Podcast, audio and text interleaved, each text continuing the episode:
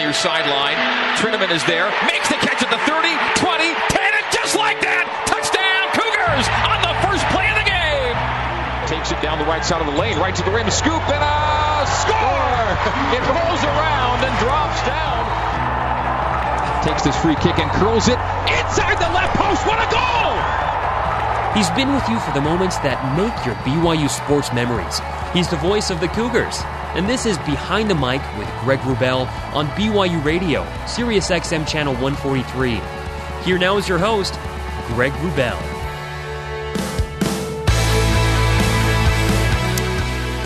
Hello and good evening, Cougar Nation. Welcome back inside Studio 2 at the BYU Broadcasting Building in Provo, Utah for another edition of Behind the Mic with Greg Wrubell.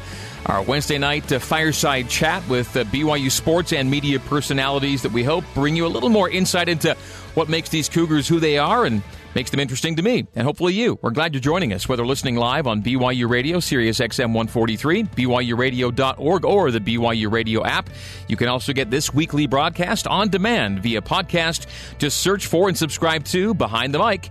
You can also hear the archived version of the show on our Behind the Mic with Greg Wrubell show page at BYURadio.org. Tonight, we look at the BYU Utah football game from the perspective of a former player turned analyst and a former BYU QB responsible for one of the biggest plays in rivalry history as we talk with my BYU TV colleague Brian Logan and one half of Beck to Harline, John Beck. John will be featured in our Catching Up with the Cougars segment brought to you by BYU alumni. In between, we'll talk some baseball as Cougar head coach Mike Littlewood joins us to talk about his life on the diamond and on the hardwoods. He has an intriguing backstory, and we'll tell you that story, at least some of it, uh, tonight. But we start tonight's show by getting defensive with former BYU defensive back Brian Logan, now a broadcaster and a podcaster.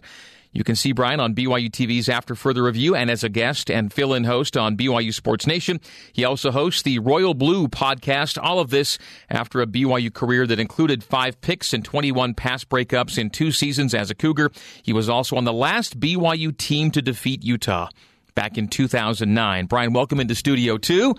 And that last stat is one we have to do something about. It has been too long since BYU's last win over the Utes. Yeah, yeah. Well, thanks for having me, man. That was probably the best introduction I've had since I've been here at BYU, even even playing. So I appreciate it. No, you you, you brought you, back but- butterflies, man. No, you you merit all of that and then some. Yeah, good good good to have you in. Yeah, um, that that that's right, man. It's it's uh, we got to do something about that. Um, that's that's just too long, and um, you know that there's times with with rivalries where you look at um, talent level and, and, maybe one team may be above the other, um, and you, you kind of have these stretches. But you know, with with the talent and the team and the capability that BYU's had over the last couple years, that that should be a no no. You know, so. Um, they they they gotta they gotta figure it out, but I think it, it first starts with the the mindset and the mentality. And and as dominant as Utah has been in winning six in a row, uh, it's rare that either team in this rivalry over the last 20, 30 years just walks in and cleans up on the other. Right. Uh, these games tend to be uh, hard fought and close, even when one team has a bit of an edge over the other over a stretch of seasons. It's kind of a tired stat by now, but it, but it, you know, it, it, it merits repeating that of the last 19 games, only three have been decided by more than a touchdown. Yeah. So, uh, you know, and BYU's last sizable or blowout win over the Utes came back in 1996. That's 21 years ago. Ooh. So the last time BYU really had it over on Utah, yeah. it's been 21 years. And Utah's had its share uh, here and there of big wins over BYU. But for the most part, BYU Utah uh, retains its own unique uh, personality, and regardless of, of, again dominant stretches in terms of years, close games are the norm. Yeah, yeah, I, I think that's the good thing about this rivalry, and and why you can say it's you know probably top ten, top fifteen in the nation. I think I saw a stat um, when I first got here in 2009, uh, just trying to prepare uh, for the the week of, and. Um, you know, I think it was it was ranked like number eight all time, um, and and so I think you know when you when you have rivalries uh, in college football, and you do have some some lopsided wins every you know every once in a while here and there. Um, based off of personnel and teams having up years and down years. The fact that this rivalry isn't like that, it doesn't matter what the team is going through. Uh, there, it's always a close game. I mean, that's that that's the the beauty of it, right? And, and the excitement. And so, you know, I, I tell these guys and just family and friends that it doesn't matter what the records are, what what personnel they have, players. It, you, they could have a Heisman candidate. It doesn't matter. You got to throw all of that at the window and, uh, and and go and play this game. Now that that's kind of a cliched sentiment, but it really does reflect reality when it comes to BYU and Utah Right. about tossing out the records and all that. We're talking with uh, Brian Logan, BYU TV's Brian Logan. You talk about coming to BYU and learning about the rivalry, uh, which leads us into the fact that uh, you were not a four-year Cougar, you were a two-year Cougar, as I noticed. So you came from somewhere. Uh, re- refresh folks as to your background and what eventually brought you to BYU. Yeah, so um, I'll, I'll give you the, the summarized version. Um, originally from the Bay Area, uh, and went to junior college. Uh, you know, being five six, and I think I was 150 pounds out of, out of high school. Um, went to, Foot, you went to Foothill. Yep, went to Foothill Junior College. Um, really just went through puberty late, so um, you know, got my grown man strength and and uh, you know, enhanced my skills. And I committed my first year to to San Diego State. So all of my sophomore year, I was denying scholarships and wasn't getting recruited. Um, you know, head coach had had left. Um, uh, then uh, I think Rocky Long at the time, Brady Hoke took over, and there's eight kids that committed under Rocky Long, and uh, Brady Hoke uh, came in. I was the only player that he didn't honor the scholarship out of out of this out of the seven out of the eight kids. Um, and you know, God is good. He works in mysterious ways. And, and Coach Hill was on the phone. Literally, can't make this up, people. He was on the phone while um, he was talking to uh, the receivers coach, who was the only coach on the staff that stayed at San Diego State when Brady Hoke walked in and said he didn't want to, you know, honor my scholarship. And uh, I think there was a kid from uh, another junior college um, in LA that had committed uh, to BYU initially, and his junior college de- uh, defensive back coach ended up taking the job to Washington. So he was he said, "Peace out, BYU. I'm going with my JC coach, rightfully so." And so you know, Coach Hill was in a bind, and they were looking for a corner, and it was it was perfect timing, you know, God's timing. So. Um, yeah, that's the that's the the summarized version. So San uh, Diego State uh, turned its back. BYU opens a door, Yeah. and, and you walk through. Yeah, you know, it's it's so funny because and, and this I could I could take a, a look at this now, me being more spiritual, uh, mature. You know, I, I went I committed to the number one uh, party school voted by Playboy, and I came, I came to the number one Stone Cold Sober yep, school. Exactly. Yeah. So um, it was clear that you know God had a plan, and um, you know the fact that I'm still here now and uh, doing this, um, you know, not being LDS and, and being being black, where eh, you know in a community you, you hear stories or challenges that, that these kids have, and for me to have the success and you know had the great time and met my wife and we have two beautiful kids and nice home. I mean, you know, blessed. So uh, yeah, you know, I uh, it, it feels like a dream. I guess you know, I still wake up and I'm like, man, I'm I'm not doing I'm not doing this. So it's uh, yeah, it's been a blessing. So, being a Bay Area guy and then committing to a SoCal school, here you are. I'm sure you never saw yourself living and making a living in Utah, but here you are about, about a decade living here in the Beehive State now. Yeah, yeah. Um, what's What's even more interesting is my my mother came out. Um, th- her house just got built, so they're in Saratoga Springs now. Um, so I'm, I'm slowly making an impact, you know, with my family, um, and and my two little brothers and my and my, my stepdad.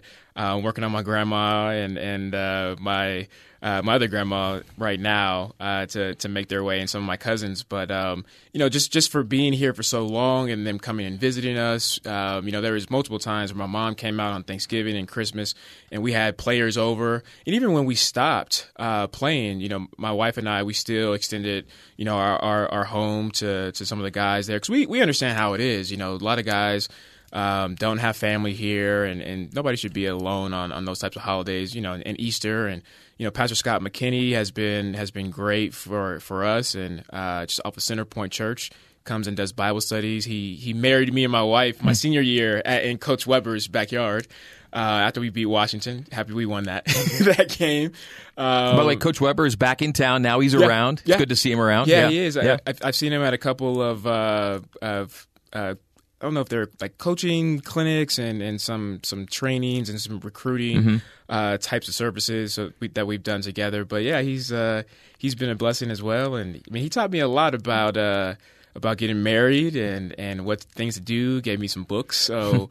Uh, man, I, I just I couldn't. No, no kid. I gotta say this. Nobody would have that experience or that opportunity here uh, or, or, anywhere else. Um, I, I, can't even say you know like TCU and Baylor, uh, and, and, I think it, it, has nothing to do with the, the people and, and, the coaches that are there. But I think when you come here to BYU, you just know that we can talk like this. We can talk about family. We can talk about religion, um, and, and, we can be open. And those those lessons, man. And, and Bronco says it all the time. I'm a Bronco guy. I love mm-hmm. him. Um, you know, I'm not saying that he was perfect, but but uh, you know, it, it really makes sense to me now when he says, you know, when he said, uh, you know, football is, is number five, you know, and and uh, doesn't mean I don't want to win, doesn't mean you shouldn't try hard, but at the end of the day, you know, what are the things that are gonna gonna matter most, and those conversations, you know, matter most, and uh, still live to live with me to this day. I don't you know, I barely remember, you know, Coach Hill or Bronco yelling at me for cover two or, you know, whatever the case is. But, you know, I, I do remember, you know, still to this very day, uh, Bronco saying, you know, get home, put your phone down, turn on silent, turn upside down unless you're waiting for something important. But, you know, spend time with your babies and, and your wife. And, yeah, it's, it's, uh, yeah, I can't, I can't ask for, you know, any, any other, you know better situation. So a lot of lessons learned about what takes you farthest in life beyond football, and here you are. You're still around the game. Uh, you're here at BYU Broadcasting. It's a big part of your life too, yeah. and, and, and you get to stay close to it and and still be up to speed with what's going on with the current guys, and uh, be you know uh, keep keep in it. I guess right. Yeah, yeah, definitely. And, and, and you know talking to to my cousin Joe Sampson that played a year after me um, Devon Blackmon, um, you know, Cody Hoffman, a couple other guys doing the podcast um, you know, they they they kind of they they said that they felt lost. You know, uh, growing up, you think one way, which is you know NFL. Every and every kid thinks that. I don't. You know, they're lying to you if they're not.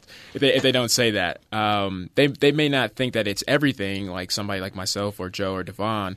Um, but, but that's that's why you play the game to go to the next level. And you know, guys like us, where you know we're not taught 401ks, we're not taught you know go and own your own business and and life outside of football you kind of get you kind of do get lost. You know, you are literally consumed. You know, with this schedule since you know seven years old. You go to school, then you go to practice, right? And then same thing with off season. It never stops.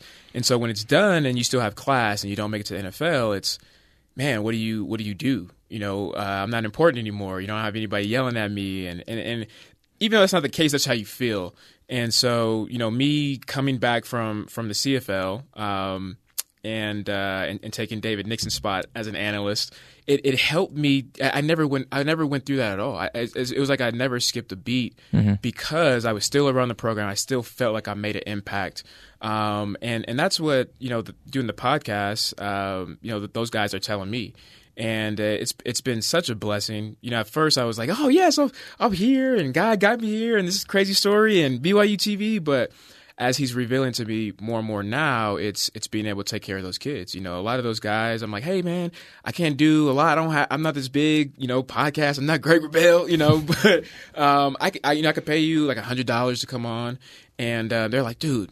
That I really needed groceries. Or I needed gas money, hmm. and um, you know, it's it's that type of stuff that that really uh, you know, I, I, believe why I'm here now versus just to, you know, wear makeup and, and put a smile on TV.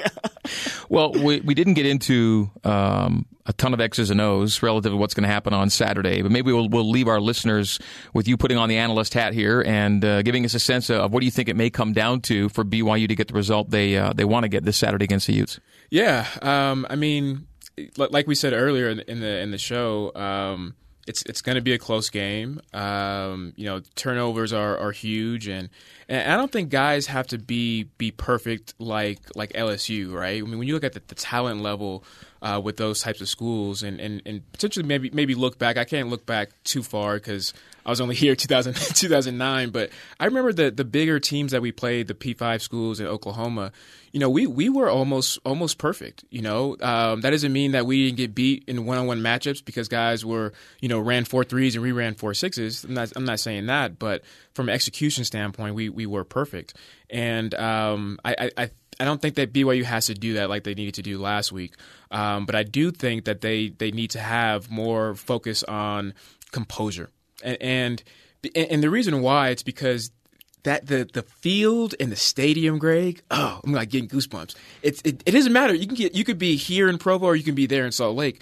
The the electricity and, and like the spirit or the aura, it's just something there that you are constantly going tick tick tick tick tick. You never have this this down moment, and because of that, it's easier to jaw. It's easy to uh, think, man, this this guy just hit me. The referee didn't see it. I'm going to go back and you know, knock him out the next play. And you try to go, you try to do stuff that's outside of your assignment. You try to be Superman. And so if you got, if you stay even killed, you know, you, you're able to focus on those X's and O's, on the keys, everything that you prepped for that week. And then obviously, you know, the penalties and the boneheaded penalties and the mistakes. Um, so that's how you can, can, how you can be uh, clean, how you can have a perfect game uh, by avoiding, you know, some of those mental mistakes. Brian, good to have you in talking about the football and life, and we'll do this again, I am certain. Uh, thanks again, and uh, have a great rest of your week. Hopefully, we all get the result we want here on Saturday, and we'll talk to you again soon, I'm sure. Yeah, yeah, thanks for having me. All right, that is uh, Brian Logan, and we are going from Logan to Littlewood. BYU baseball coach Mike Littlewood is our next guest, bringing him in Studio 2. This is Behind the Mic with Greg Wrubell. You are tuned in on BYU Radio, Sirius XM 143, BYURadio.org, and the BYU Radio app. We're talking baseball with Coach Littlewood coming up next. Stay with us. This is Behind the Mic with Greg Wrubell.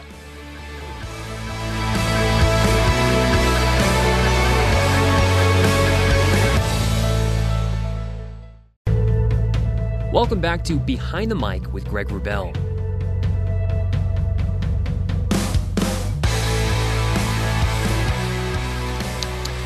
Well, back when I was a student here at BYU, Mike Littlewood was a baseball player here at BYU, an all conference third baseman for the Cougs, who was later drafted and spent a season in the Milwaukee Brewers organization.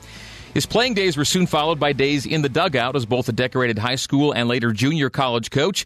It was at Dixie State that Mike won a national JUCO championship in 2004, and it was from Dixie State that he made the move back to BYU, where he has led the Cougar baseball program since 2012, winning 30 or more games four times in five seasons, and setting a high water mark with a 38 win campaign this past season a campaign that culminated with a regular season WCC title, a conference tournament title, and an appearance in the NCAA tournament, the Cougars' first NCAA tourney bid in 15 years. And speaking of NCAA tournaments, Mike has experience in more than just the baseball variety. He has officiated college basketball at the highest levels of the sport, including deep runs into the NCAA tournament amid the madness of March. It is my pleasure to welcome into Studio 2 the head coach of the BYU Baseball Cougars, Mike Littlewood. Hello, Mike. Hey, keep going. I, I kind of like that. That was that was really good. Good to be here, Greg. Well, it's uh, it's good to have you. And I knew this would happen at some point soon uh, in the life of this show because uh, you interest me and uh, have done such great things here at, at BYU. And uh, in the real world, the, the, the Major League Baseball season is reaching its peak, and so we'll talk a little bit about that as well. But I wanted to find out just more about you and your background, and uh, I guess we could start with kind of born and raised, and and you know what was your upbringing like? Yeah, I was born in L.A. Um, in Watts during the riots, 1966. Uh, never met my natural father. Seen one picture of him. Left left before I was born. Was uh, truly blessed when I was two years old to be adopted by my, my father that I've known as my father. Uh, grew up in Salt Lake. Went to Taylorsville High School. Um, married my high school sweetheart. Been married 32 years now. Um, got married when we were like 12, so uh, you know I'm not I'm not giving my age away, but uh, um, he looks younger than he is, folks. Wife yeah. Danny and four kids, six grandkids. Uh, it's had a blessed life, no doubt. Had a blessed life. Been able to do what I love doing, and uh, I'm I'm good at athletics. I've got an athletic mind, and that's that's pretty much all I'm good at. And I was blessed enough to be able to uh, make that my career, and uh, I've never really truly woken up and well, I painted for my father when I was he, he had a he was a, a firefighter paramedic and owned a painting contracting business. And so I painted with him when I was literally 12, 13, 14 years, all the way through my early 20s when I was finishing school. So I, I can say I went to work then, but since I've been coaching, I, I don't, or refereeing basketball, I don't feel like I've worked a day in my life. When did the LDS Church uh, come into your life? You know, I wasn't active growing up. My, my parents were, were members, but they weren't active. Um, I was actually baptized when I was 12 years old, and uh, my, my, wife, who was my friend when I was eighth and ninth grade, and I, have known her since third grade. I mean, we, we literally grew up together. um, her family was very active, and, and I saw the great example they were. Her father, who who passed away in 1997, but uh, just they were very active, and, and I loved the feeling that we had uh, that I had when I was with them, and kind of just grew from there. Started going to church with them, as a matter of fact, and um, my my parents are now now fully active members. Have been through the temple, have been sealed, and um, just pretty special. You know, if I had an, another, if you have another show, we could talk about that. But pretty special to see um, my brothers. One of my brothers really active, and just the. Uh, I guess the commitment my, my parents have made to the church and, and their conversion story over the last 10 years has been pretty special for us to see as a family. Uh, to which sports did you talked about being uh, somebody who's like naturally athletic? To which sports did you uh, gravitate as as a youngster? Well, I you know in, in, junior high and my sophomore year in high school, I ran track, played basketball, played football, and, and played baseball. And I was fortunate enough at Taylorsville High School. I was in 19, I guess it was 82. Uh, my sophomore year was the first year it was open, and so I got to start varsity in all three sports and run a little track at the same time and uh, we were horrible, uh, and that's usually the part I leave out. Like I started varsity at, at these positions, but uh, I would usually throw the ball to the other team most of the time. But it was it was just it was great. I mean, I I knew that um, I, I, think I, I I knew that I loved athletics when I grew up by on 21st South and 7th East, and there was a, a boys club, and I would come home. I'd be alone and go over to the boys club and and play baseball and play play anything really. I mean, anything we could do. But I kind of grew up doing that and just anything that anything with a ball or a paddle or, or a stick or I just I just loved it. And my mind works the way that I think my dad coached me when I was seventh and eighth grade in Babe Ruth, and I was always asking, right, trying to write the lineup and um, trying to be more of a coach than a player. And I've just always had that. My mind's hmm. always thought like a coach, um, and so I think that's just the way I gravitated. And I was a better baseball player than any other at my my skill level, and obviously the, the game caught up to me at some point, which it does to pretty much everyone. And I, I think I always knew I was going to be a coach, and, and fortunately, I've been able to do that. So you've alluded to the cerebral aspect of the sport a little bit right there, uh, but what was and remains maybe the appeal of the sport, uh, baseball separate from other sports? What's uh, what what really hooked you and has kept you? I think just when people say baseball's boring, I just inside I laugh because baseball's the most ex- if you know baseball, it's the most exciting sport that that there is out there. Simply because there's so much thinking that goes into every single pitch, where guys play, and what pitch are you going to throw. You take into consideration the hitter's bat path, where he's standing at, in the plate, um, what kind of stuff the pitcher has. I mean, is a pitcher fatigued, and just all these different things go into every single pitch. And there's so much strategy in baseball, and I think that's that's the number. Well, first of all, I was you know five eleven, three quarters, maybe six in, in tennis shoes, and couldn't jump a lick, and was a pretty bad shooter. So I knew I wasn't going to play basketball, and I wasn't very good at football either. So and undersized, and, and I wasn't going to do that. And so baseball was pretty much my only chance.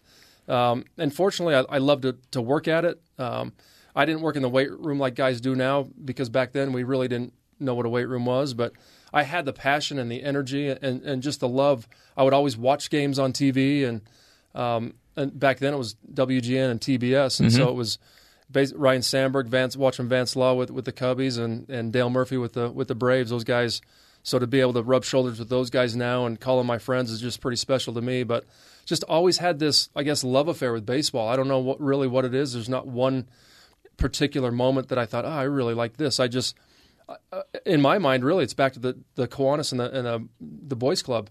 I I couldn't wait to get home from school to walk down the block to, to the boys club to play stickball or over the line or whatever it was. Growing up as a kid in Canada, I was, of course, uh, part of the hockey culture. We all are but uh, but baseball was number two. And uh, in Canada, you know, we'd, we'd get the U.S. cable feeds, TV feeds, and it was, you know, I was one of those NBC Game of the Week guys. I'd watch This Week in Baseball with Mel Allen, and mm. followed by the Game of the Week, yeah. and so that was kind of my Saturday routine. And then I was such a voracious reader and stats. I was into Strat-O-Matic before there was such things as you know fantasy baseball. I was a Strat-O-Matic guy, and then I was reading uh, the, the, the old Dodgers, the Brooklyn Dodgers, and the New York Yankees were the two teams that captivated. I, I would read books and books about those teams, mm. and so I had that kind of uh, again hook or appeal when I was a kid that that, that, again kind of uh, you know brought me in. And even though baseball wasn't as widely available um, as it was down in the states, I would still have those weekly routines. And of course, you know Montreal and Toronto being the only two Canadian teams, we naturally were attached to everything they did. And I still remember to this day once I went on my mission, um, and and it was the Toronto Blue Jays blowing I think a, a, a three game lead with four games to play to Detroit, and like it was 1987. And my dad was, and I was finding this out like days and weeks after the fact, but I was just Morris. crushed by the fact that my Blue Jays had blown this great lead. And uh, I still remember Rick Monday uh, breaking the Expos' hearts uh, in a one game playoff in a strike short. And see, these are all things that still come back to me immediately. That's how big I was into it as a youngster. So I wonder what uh, what kind of hooked you and kept you going as it has. Of course, uh, you we're, we're probably contemporaries age wise because I was a freshman at BYU in '84, and you came to BYU soon thereafter, right? 85, yeah. Yeah, 85. You're a good ball player here, and you had that professional experience. Uh, what what as, what did your playing career? Uh, how did it prepare you for the kids you now deal with on, on an everyday basis? Well, I think you know it's funny that if you play pro ball, people automatically think that you're you're better than you were or you know more about baseball, which is not the wh- wh- which is not the case. Um, in fact, a lot of really good players would make horrible coaches, and and uh, I, I just think playing that one year of pro ball gave me a really good edge. My first job at Alta High School, uh, I mean, I got that thing when I was 26 years old, and it was probably the best job, best high school job. And Coach Gary Garcia, who had been there for many, many years, called me two weeks before the job opened and said, "Hey, Mike, I know you're graduating in a couple weeks because I came back to get my teaching certificate and all that stuff when I was done." and I've already set up an appointment and an interview with with the principal. If you'd like to shoot, yeah, that's that's exactly what I want to do. Jumped into that there three or four years, um, and then got the Dixie job when I really wasn't looking for the Dixie job. Uh, brand new field, Hurst Field, and spent. I thought this will be nice to spend two or three years down here. And 16 years later, uh, the BYU job opened up. Really wasn't looking for the BYU job because I was really I mean, I was deep into college officiating, working about 65 to 75 games a, a, a winter. Basketball Um, now we're talking about. Yeah. yeah, refereeing college basketball. I see Blaine Fowler all over the country when he was doing color for different different uh, stations, and that's how I actually got to know Blaine Fowler's. I talked to him. I was supposed to be watching the players, but I'd be talking to Blaine before the game just about BYU stuff. Um, it's in my blood. I mean, it just it just uh, it's like I said before. I've been truly truly blessed to be able to do something that I absolutely love and have a, a great passion for. That I don't feel like I have to. I, I can't wait to get to the field every every single day to go to what what the people call work. I can't wait to get here. You talk about a 16 year stint down at uh, down in Dixie. So how much of your heart is still in Southern Utah right now? Well, uh, I think a lot. My wife's heart's more there. I had to drag her out of, of St. George, and it took about a year for her to figure out that she was she was actually going to stay up here.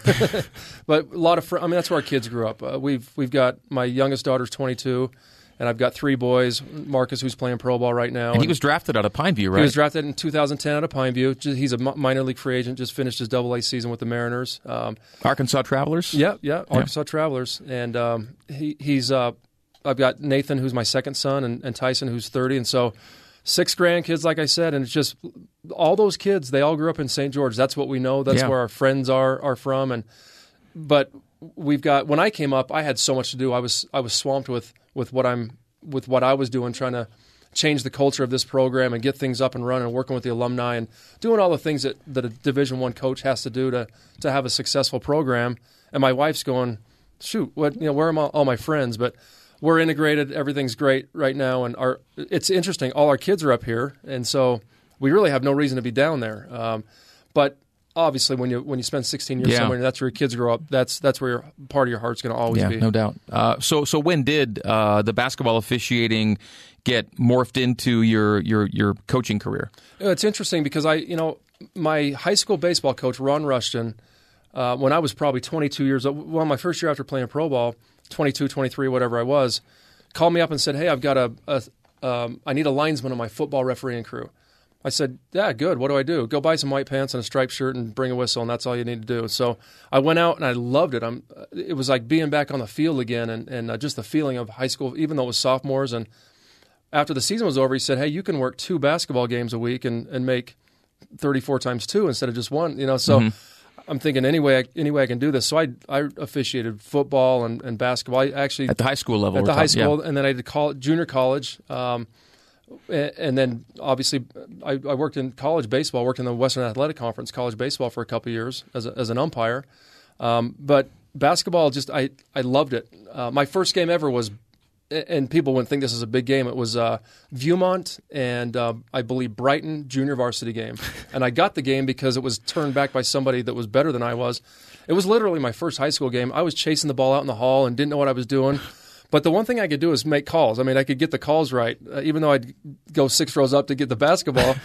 and there was a, a, guy named Ray Hale there who was an evaluator evalu- evaluating my partner and I I won't repeat the words because you can't do it on BYU radio. But basically, he, he told my partner, "You might as well just quit." And he told me, who I I didn't even know him, he said, "If you want to work college basketball." Keep working at this thing because you have a chance. Hmm. That's how I got into it. And you're early 20s here now, right? Yeah, early yeah. 20s. Yeah. So I kept working, and I just shot through the high school level. And I, I you know, I, I look back and I'm really happy that I worked the high school level, junior college level, and then got into the D1 level.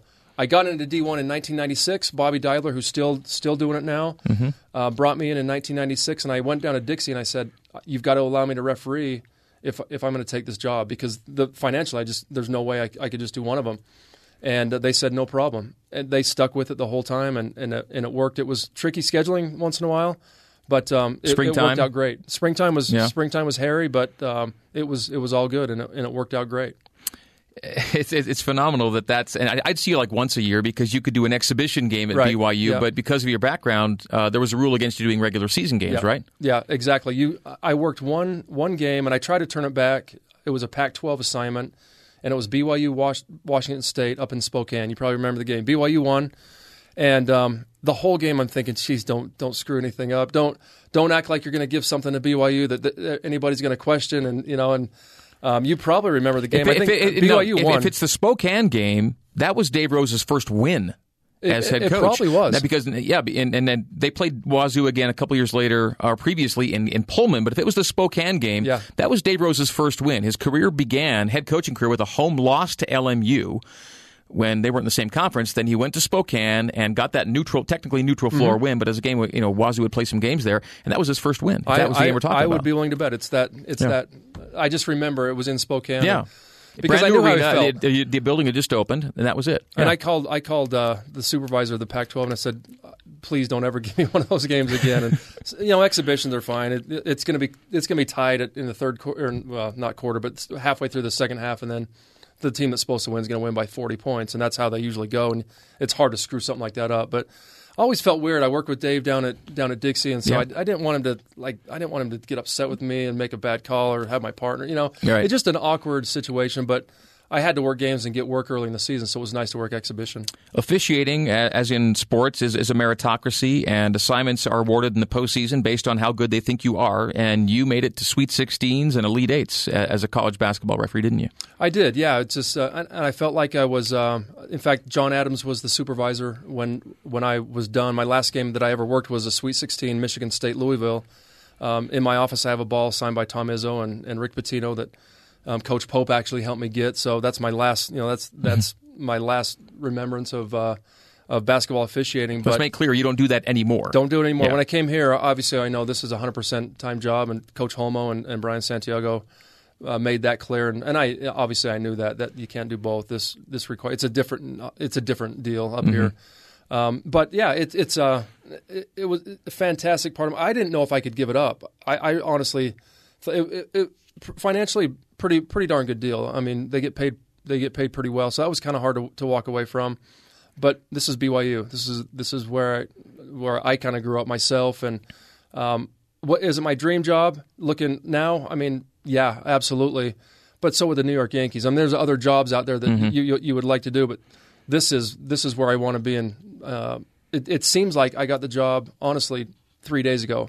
That's how fast time's gone for me because we just put our nose down and, and, and just just worked our tails off for the last five years. And uh, right now, uh, one of the projects that uh, has occupied a lot of your mental energies is what's just being completed across the street from us here in uh, in your new diamond. It's it's a whole new. It looks people who people who don't know what's gone into it wouldn't know that it's now artificial turf. Yeah, it looks fabulous. It looks my my. I guess the uh, the idea in my mind when I came up came up with this idea four years ago when I took it to Brian Santiago was I want people to walk through the portals in February and look at this field and say, wow, how do they keep this grass so green in February? And that's come to fruition. I mean, you look at our field, you come through the portal, It's a, the it's all turf. There's no dirt on the field, which people are saying, well, yeah, yeah. I'm a natural grass guy, no no doubt about it. I took care of our field down at Dixie for 16 years. I love mowing. I love overseeding with rye and you know keeping it green and all the stripes and all that stuff. In this climate, this is an incredible surface for us. Artificial turf, the same surface that's on the uh, the Rays field down in uh, Florida. There's a heating system under it, thanks to Dave Decker, former player, who gave us a generous gift of a million dollars to kick this thing off. Um, but the whole field configuration is different. It's we have a bunting station that's a, a third of a scale of our of our actual field. It's just an incredible, incredible uh, facility. It's got to be one of the top ten facilities in the country right now. Now, this is a facility, and it's not the program, uh, but it's an important part of the program, which has done amazing things since Coach has been involved. And this past season is probably uh, uh, maybe a, somewhat of a microcosm of everything that's led you to this point through five years. It, it, was a slow start, and then it got rolling, and it got rolling to a point where uh, it was one of the best ends to a season you could have ever hoped to have. It sure was, and it, what it did is it, it we we looked at that not as a destination. Uh, getting to a regional was one of our goals this year. Was our ultimate ultimate goal. I mean, we want to get to Omaha, so we don't feel like that was our destination. That's a step, but it, it just it's a cultural thing and how we build, and, and it showed us a little bit of our weakness, uh, where we need to be as far as our pitching staff goes, um, and just bigger, faster, stronger. I mean, that's that's what it's all about in athletics. Is you have to have those guys, but in baseball. Um, you know, size isn't everything. You can have so we're we're trying to look for pitching depth and and uh, matchups, right-handed, left-handed, different things like that. But I think pitching is the biggest area that we and we've been working on. It's not a surprise. I mean, we we we know what it's going to take to get to to Omaha or super regional, and we're working on those things. I'm excited about our team this year. The the pitchers we brought in, and uh, can't wait to get them on the field on Friday uh, to to see what they can do. But it's uh, five years ago. I think the culture changed. Every single guy in our program right now and I'm talking not just players, but equipment managers, trainers, doctors, academic advisors, everybody who's involved in our program is 100% um, driven to be the best. Uh, uh, you, you read in our mission statement, President Worthen talks about this a lot. One of the parts of our mission statement says at BYU, we are committed to excellence. And um, also, excellence is expected. And we talk about excellent doesn't mean being perfect. Excellence means you come out every single day and do the best you possibly can at whatever you're doing. And that's the culture we've got right now, and it's it's filtering down from the old guys to the to the brand new freshmen who are wide eyed right now, wondering where their classes are. Mm-hmm. They're going to figure it out, and we're committed to excellence on the baseball field and in our in our baseball program overall. You talked about getting your guys on the field uh, later this week, and you just came from the field. Uh, give us a sense of what your schedule is like now, because people say, "Well, your baseball season's over," um, but there, there's a lot of work already going on. Yeah, the fall is kind of like our spring training. We we practice every single day from one to four. You know, we have certain hours. Right now, we can only have the the athletes for two hours a week. Uh, but there's a there's a 40 day window where we can have 27 practices, and we get we get them for 20 hours a week during that time. So it's really our spring training. It's it's uh, we play scrimmages, and October 6th on a Friday before the Boise State game, we have our blue white scrimmage at 4:30. So we put them in different uniforms and have rosters, and it's just like a game. Uh, so people can stop by before they go to that game, but. Um, we'll play Salt Lake Community College in Southern Idaho, just kind of scrimmage games, but it's where guys on our team really prove that they deserve this spot, they've earned this spot, um, and they they find out the pecking order. And we know a lot going into January, so we never really quit. The only month we take off is December, and when we can't be with them at all, a uh, week before finals, and um, all the way through. They start lifting weights tomorrow. I mean, mm-hmm. they jump in. Yeah and, and, and we get after it. And the parenthetical note about the new diamond is because of the heating system, you'll get more time on that field in the wintertime when, when, when the weather allows.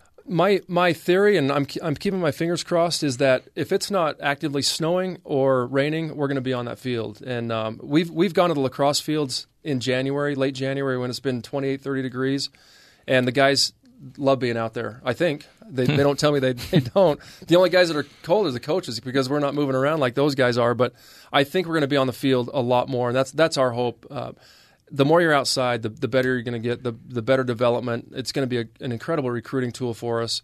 Just showing the commitment that the, the administration has for um, the baseball program. Uh, it, if you haven't seen pictures. I, I sent it out on Instagram and different things. But stop by Miller Park. Looks so cool right during now. the day. Yeah. Come out and uh, walk through the portal and see this see this incredible stadium. John Beck is coming up in a minute. Uh, we're just wrapping up with Mike Littlewood, BYU baseball coach. Last couple of things. Uh, we mentioned your son Marcus, Seattle Mariners organization. Uh, a former Cougar is now part of the Seattle Mariners organization with uh, Jacob Hannemann. Yeah, yeah. That happened just this week, right? Yeah, he got DNF'd. He got he got waived by uh, the Cubs. They were hoping he would probably clear waivers and then they could take him off the 40 man roster. He didn't clear waivers. Uh, Seattle picked him up and took him right to the big leagues. And I keep checking to see if he might be in the lineup tonight, but uh, that makes the third BYU former BYU player to make the big leagues this year. Taylor Cole, right-handed pitcher. Um, Jaycob Brugman with the with the A's, mm-hmm. who is now hurt, um, hurt his calf, uh, but I think he, he, he led the A's in in uh, you follow him re- yeah, very closely yeah. in batting average and yeah. very very efficient. I'm surprised he got sent back down, but and then Hannemann. I mean, that's really really exciting for us. Five years ago, when we were our first year here, they were sitting in this meeting that we just had with our team and just going, wow, what's this, what's this new coach all about? And they're in the big leagues now. I mean, it's just an mm. incredible story, and I'm really happy for them. Are there te- is there a team or teams you are checking the standings for at this time of year in the bigs? There's really not. I just love what I do is I'll go try to find a game that's late innings, close game, and watch the strategy. That's what I do. I'm kind of a, a nerd that way. But interestingly enough, I never I didn't look at our stats maybe one time. I don't look at I don't look at batting averages. I don't look at uh, on base. I'm I'm kind of a uh, feely touchy type guy and go subjective, and so it's kind of interesting that way. I'm just what looks good to me it goes out there and plays. right on. Uh, this was an enjoyable conversation, and, and I know we'll do this again. There's a lot more to talk about. Mike, thanks for coming in and breaking away from your responsibilities tonight. We'll get you back to the diamond right now, but thank you again. Appreciate you, Greg. Thanks. All right. That is Mike Littlewood. Uh, we're going to come back next and get back into uh, the BYU Utah rivalry. We'll talk with one half of Beck to Harline. John Beck will be joining us on the line as we continue. You are tuned to BYU Radio, Sirius XM 143, BYURadio.org, and the BYU Radio app. My name is Greg Wrubell, and this is Behind the Mic with Greg Wrubell. John Beck next. Stay with us.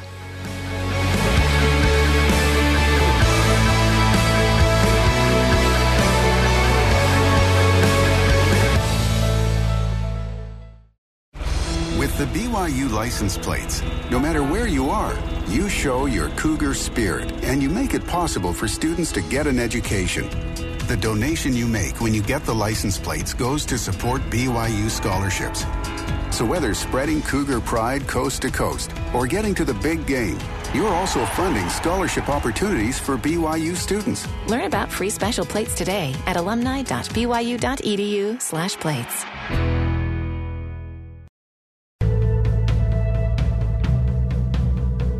Welcome back to Behind the Mic with Greg Wrubell.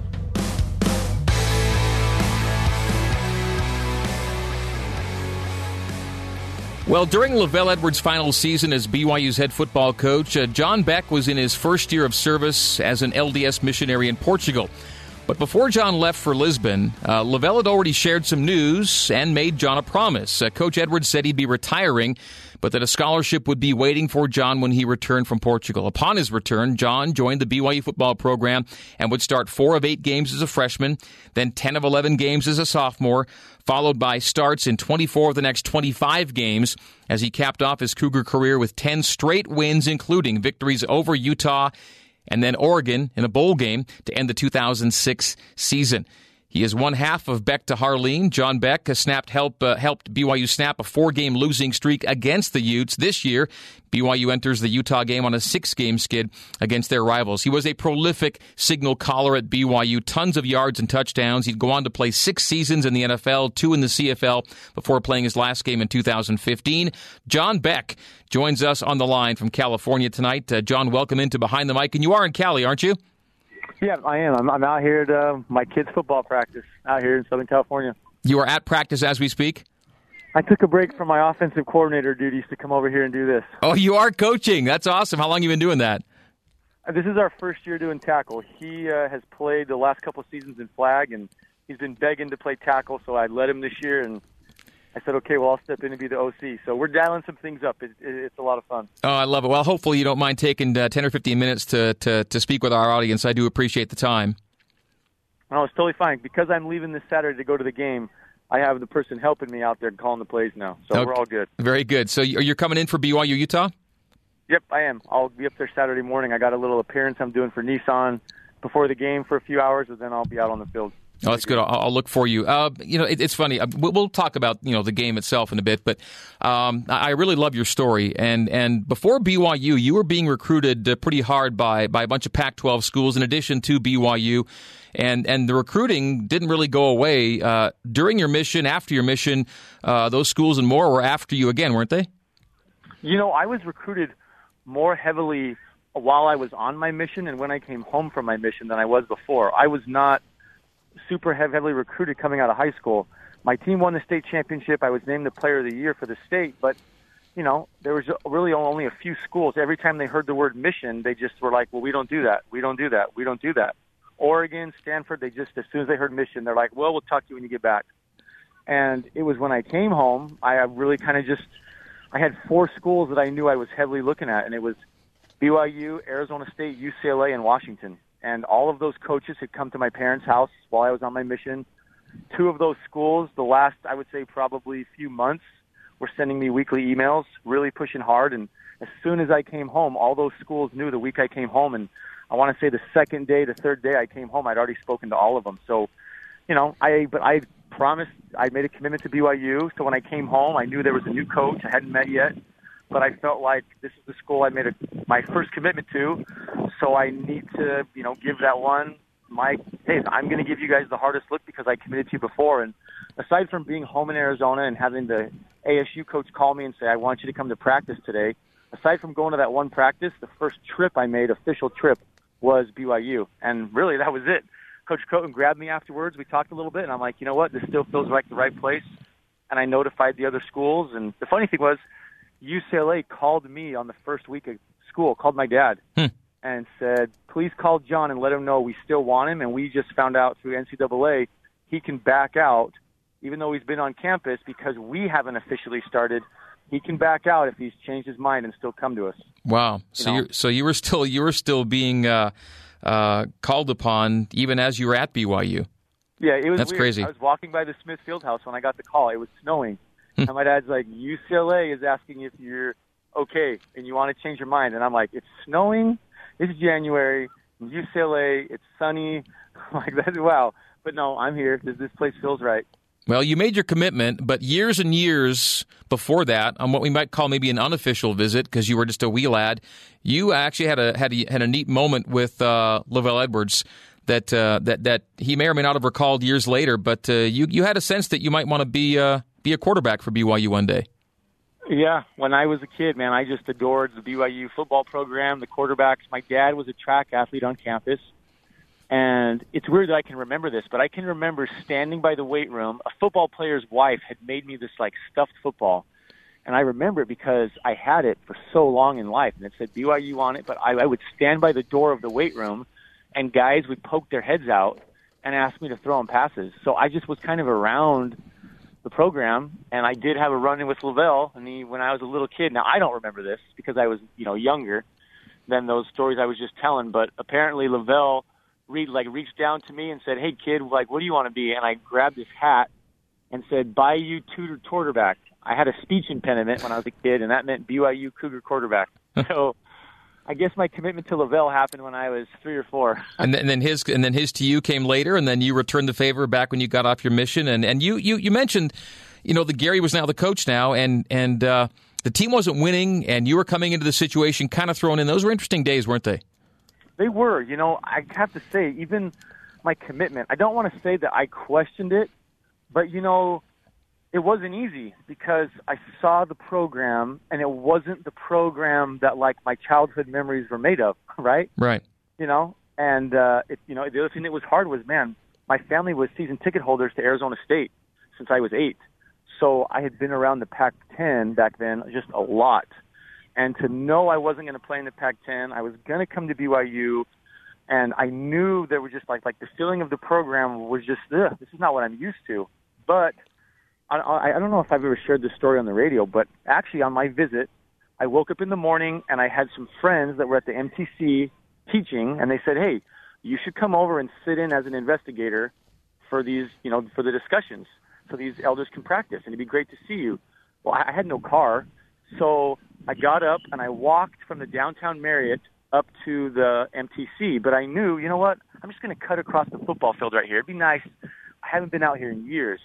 So I hopped the fence and I cut across the football field. And when I was walking across the field, that's when I just had this feeling like it may not look like the right place now, but this is the right place. And I knew right then, like, this is where I'm supposed to be. And in all honesty, through all those rough times, those first few years, those times that I would question, gosh, why? Why is it going like this? Why, when I'm working so hard, does it just seem things aren't working? There were many times I remembered that moment of that feeling like it's not what it what it looks like right now, like what you want, but I just had this feeling like just give it your all. So I'm glad I did. I'll say for, from from the freshman season through your senior season, it's really um, a step by step process. It's losing seasons in your first two years, but you're now playing more. Then, then, then getting to a bowl in 2005 with a new coach, Bronco comes in. Just getting to the bowl was was a huge accomplishment. And then the next year, uh, finishing it the, finishing it the way you did with 10 straight wins and winning a bowl game, beating the team that had beaten you the year before, which was Utah. It was just a great way to kind of see the start to finish progression. And I, I want to flash just to the to the Bronco coming in part. This is halfway through your college career now. He comes in, new coach.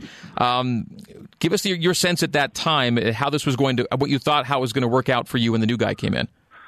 Well, um, you know, it it kind of started before because when I entered Gary's offense, it was a very exciting offense to be a part of, but it was unlike anything I had ever done before. It was like what I watched, like that looks awesome to be in as a quarterback, but I had absolutely zero experience doing the majority of what that offense required. Mm-hmm. So it was just like drinking from a fire hose for that beginning part, and just always trying to just, you know, gosh, I I, I want to be able to get a hold of this, and I had to kind of make my mistakes in front of the crowd, and I knew that, and there was a lot of times I knew I've never done this, I've never seen this before, and it kind of sucks that my mistakes have to happen in front of everybody, but I know I'm going to gain from it. So when Bronco showed up, there was this feeling of like returning the program to what it was, which was very exciting for me to be a part of very exciting to have that logo that in my childhood meant something to me all of a sudden is on my head. And Broncos just influence on the program and then having all those mistakes in my back pocket. Because what are mistakes? What's failure? It's a chance to learn and it's experience. So I'm like, okay, these two years have been hard, but gosh, I feel like I've got a lot of experience now going forward. And I could tell it seems like the pieces are going to fall into place. Now, I did not anticipate a six and six season and that it would take that long for the pieces to fall into place. But you know, eventually they did, and it worked out the way that it did the senior year. But you're right; it was just this progression, step by step. And Bronco and I have a relationship that's special because I was his first quarterback, his first time being the head coach of BYU, and we had to grind through a lot of stuff. Right. A lot of stuff that we did not anticipate. But it's almost like we knew the promise that each other had to the program to give it everything, and I was going to give it, and I knew he was doing everything that he could, and I have a ton of respect for Bronco for what he did for the BYU program when I was there. People remember your throw to the end zone as a senior against Utah, but there was a throw to the end zone as a junior against Utah that was also part of your career, wasn't it? That was people. That play right there. Um, okay, so that single play and how kind of I approached wanting to learn from it. That's kind of like what I did throughout my entire career there. I just I made mistakes that I would go, what could I have done better? When I made that play, I did not see it as a mistake. I shuffled to my left. I tried to buy as much time as I could. I tried to give give guys an opportunity. I did everything that you're coached to do in that situation. But when it didn't work, I'm like, there's got to be more. And I went back and watched the tape. Like, there's one guy chasing after me, ten guys in coverage. I'm a way better athlete than that dude chasing me. I could have bought more time. And it was it was that like, okay, I'm going to find out every single possible solution I could have had to that. Could I have done this? Could I have done this? I'm putting all this in my back pocket. And it's crazy that a year later I'm shuffling to my left again. yep. And it just plays out. And did I know that Johnny was going to do what he was going to do? Did I know Bryce was going to do what he was going to do and run right? I, I didn't know that stuff, but gosh, I spent so much time trying to prepare myself that, you know, I can still remember looking up the clock, and somehow when I took a breath, gosh, I just felt like, man, I'm kind of calm right here. Like, I feel really good. I'm really prepared for this moment. How often does that throw, that play, how often does Beck to Harline come up in your life 11 years later? I mean, it's crazy the places I am, and somebody mentions it. You know, obviously every week during the BYU Utah week, uh, it comes up every day. Um, but in the off seasons, just you know, I'll be somewhere and somebody will, hey, you're so and so, right? Gosh, I remember that play. I was at my uncle's house. Everybody was just crushed because we had some Utah fans there because our relatives are Utah fans and they were in our face. And then when that play happened, oh my gosh, we did this and I jumped in the air and I hit the fan and I still have a scar. I mean, those are what the stories are like. Yeah, you, I mean, all the time. you made the play. I, I, I only called the play, but I get I, I get the same type of feedback all the time about that one moment, and I I, I, I never get tired of, of, of people who want to bring it up because it was such a great great moment in BYU football history, and I'm sure you I hope you feel the same way.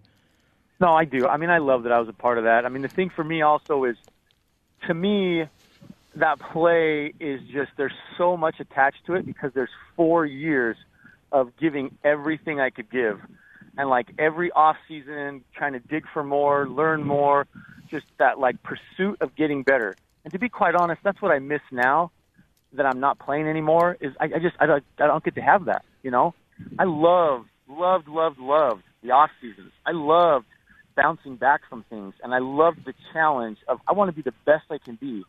You know, so to have four years leading into that play, you know, that's why some people may look at how I reacted after that. Because when I mean, it was more than one play. It was years coming into that play, and me just feeling like, finally, finally, I have 60 seconds left with you, John, and uh, it's been six games of uh, of losing to Utah that people have kind of pent up and built up, and you know how big this this weekend would be for the players, coaches, and fans of BYU can get it done, right? Oh yeah, huge. You want me to answer more? If you- That's the simplest way to put it, right? I mean, I hope they do. I really hope they do. I know what it feels like. I know what it feels like to be a team that you just, gosh, the job hasn't gotten done in a long time, and we want so badly to have it happen. And I just think it comes down to being in the moment, play by play, one play at a time. Live in the moment. Just give it everything you got. Good things usually always happen when you do that. Well, we could talk a lot longer, John. Uh, there are more things we could discuss, and we'll discuss next time I have you on. But as for this week and this weekend, I really do appreciate your perspective. Thanks for breaking away from some play calling to join me for a few minutes, and uh, we'll certainly do this again. Best of luck to your team as you leave them this weekend, but uh, much more luck to your other team here at BYU, and, we, and, and you'll be around for it. We look forward to having you back in town. Thanks, Greg. I'll find you out there on the field. Thanks, John. Saturday. All right. That is John Beck, and that is tonight's edition of Behind the Mic with Greg Wrubell here on BYU Radio. Our appreciation goes out to Brian Logan, Coach Mike Littlewood, and John Beck for being our guests this evening. BYU and Utah, Saturday night right here on BYU Radio. 6 o'clock pregame and an 8.15 kick. The Cougars and the Utes. Greg Wrubell saying, Go Cougs, and thanks for tuning in to Behind the Mic with Greg Wrubell on BYU Radio, Sirius XM 143, BYURadio.org, and the BYU Radio app. Good night, and we'll talk to you next Wednesday.